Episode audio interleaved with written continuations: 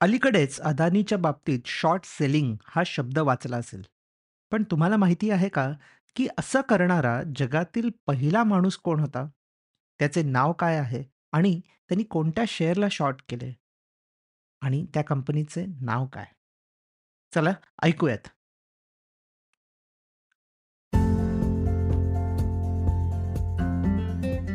Episode start करायच्या आधी एक छोटीशी अनाउन्समेंट इकॉन गली मराठी पॉडकास्टला तुम्ही सर्वांनी आत्तापर्यंत खूप छान प्रतिसाद दिलात. हा पॉडकास्ट प्रोड्यूस करणं सोपं नाही आहे रिसर्च करणं इंग्लिशमधून मराठीत ट्रान्सलेट करणं स्क्रिप्ट बनवणं आणि मग रेकॉर्डिंग आणि एडिटिंग हे सगळं पकडून कमीत कमी एक अख्खा दिवस द्यावा लागतो. या व्हेंचरमधून मला फायनान्शियली काहीच फायदा होत नाही पण मानसिक समाधान नक्की मिळतं. तुम्हाला जर असं वाटत असेल की ह्या पॉडकास्टमुळे तुम्हाला थोडा तरी फायदा होत आहे तर तुम्ही देखील हा पॉडकास्ट प्रोड्यूस करू शकता. तुम्ही माझी एक कॉफी स्पॉन्सर करू शकता किंवा माझा अख्खा लंच शो नोट्समध्ये बाय मी अ कॉफी या वेबसाईटची एक लिंक आहे. ती ओपन करून तुम्हाला हवी तितकी अमाऊंट टाकून तुम्ही ह्या पॉडकास्टला सपोर्ट करू शकता. Thank you once again for all the love and support let's go back to the episode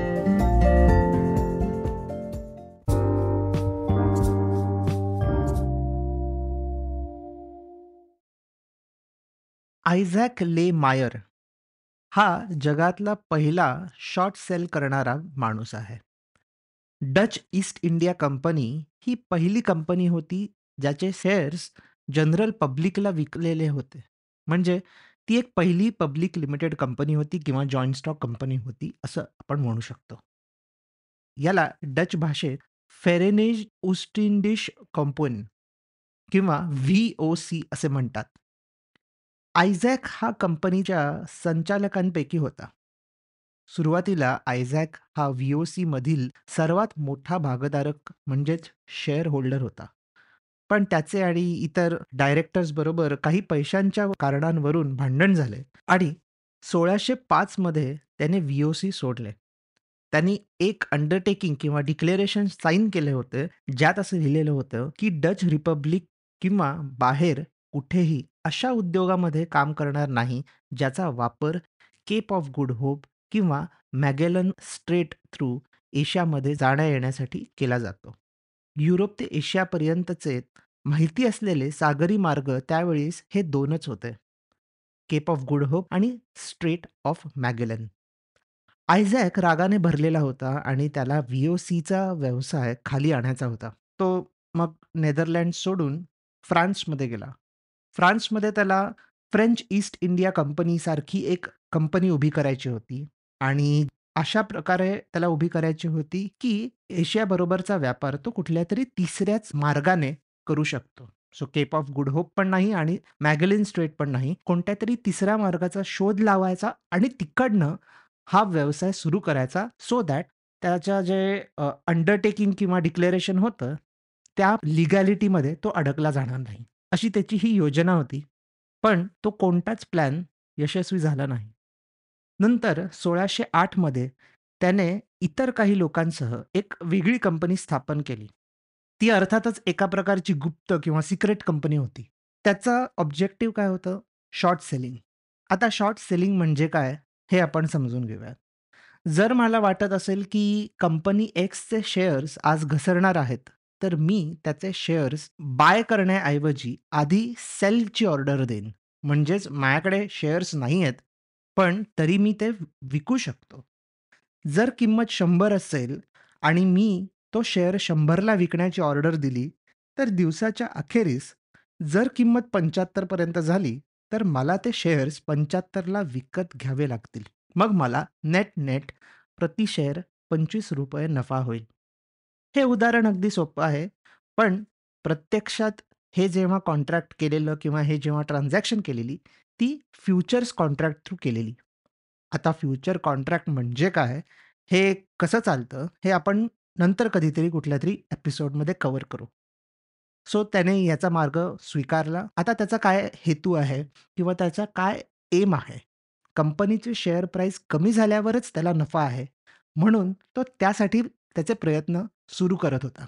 म्हणजे काय? की कंपनीचे शेअर्स आता कधी कमी होतील? तर कुठलीतरी एक वाईट बातमी असेल, तर कंपनीचे शेअर प्राइस कमी होईल. सो त्याने काय केलं, त्याने वाईट बातमी पसरवायला सुरू केलं. त्यांनी अफवा पसरवायला सुरू केल्या. आता कुठल्या टाईपच्या अफवा असतील? तर डच ईस्ट इंडिया कंपनी आहे म्हणजे इंडिया आणि इतर एशियन कंट्रीजमधनं माल एका ठिकाणाहून दुसऱ्या ठिकाणी नेण्याचं काम ते करत होते. त्यामुळे जर शिप बुडाली तर मग ऑब्व्हियसली माल युरोपमध्ये पोचणार नाही आणि माल पोचला नाही तर कंपनीचं प्रॉफिट होणार नाही. सरळ साधं सोपं गणित.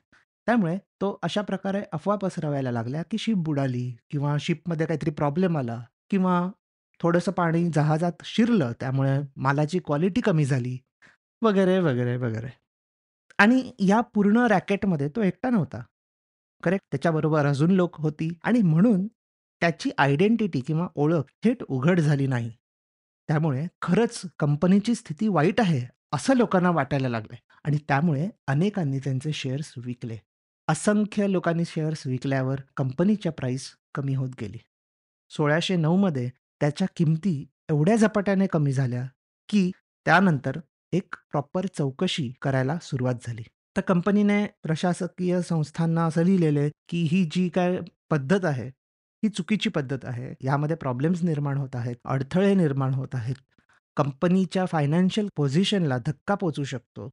अनेक विधवा किंवा अनाथ मुलांनी व्ही-ओ-सीमध्ये गुंतवणूक केली आहे आणि शॉर्ट सेलिंग प्रकार थांबवला नाही, तर त्यांचे जीवन धोक्यात आहे. वास्तविक व्ही-ओ-सी शेअर्स असलेल्या विधवा आणि अनाथांची संख्या फारच कमी होती. पण या प्रकारच्या टोनमुळे कंपनीला अशा शॉर्ट सेलिंगवर बंदी आणण्यास मदत झाली.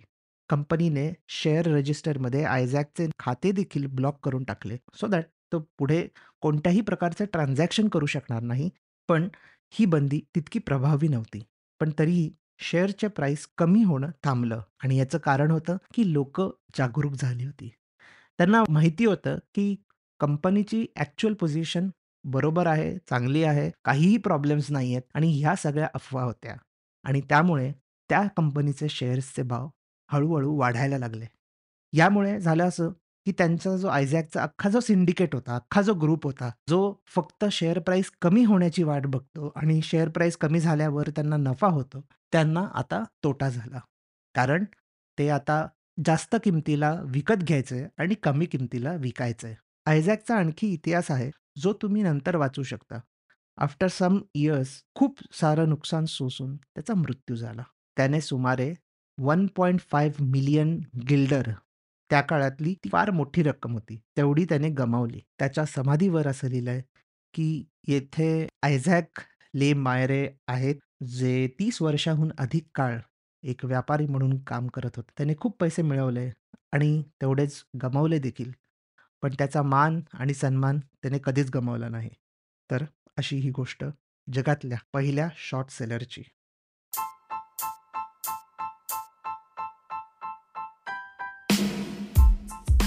तुम्ही हा episode Spotify, Econ Gali website आणि लीडिंग पॉडकास्ट ॲप्सवर ऐकू शकता. मी दर सोमवार, बुधवार आणि शुक्रवार नवीन एपिसोड्स घेऊन येतो. तुमचा फीडबॅक आणि सजेशन्स शो नोट्समध्ये दिलेल्या माझ्या ब्लॉग, लिंक्डइन किंवा ट्विटर अकाउंट्सवरून मला नक्की कळवा.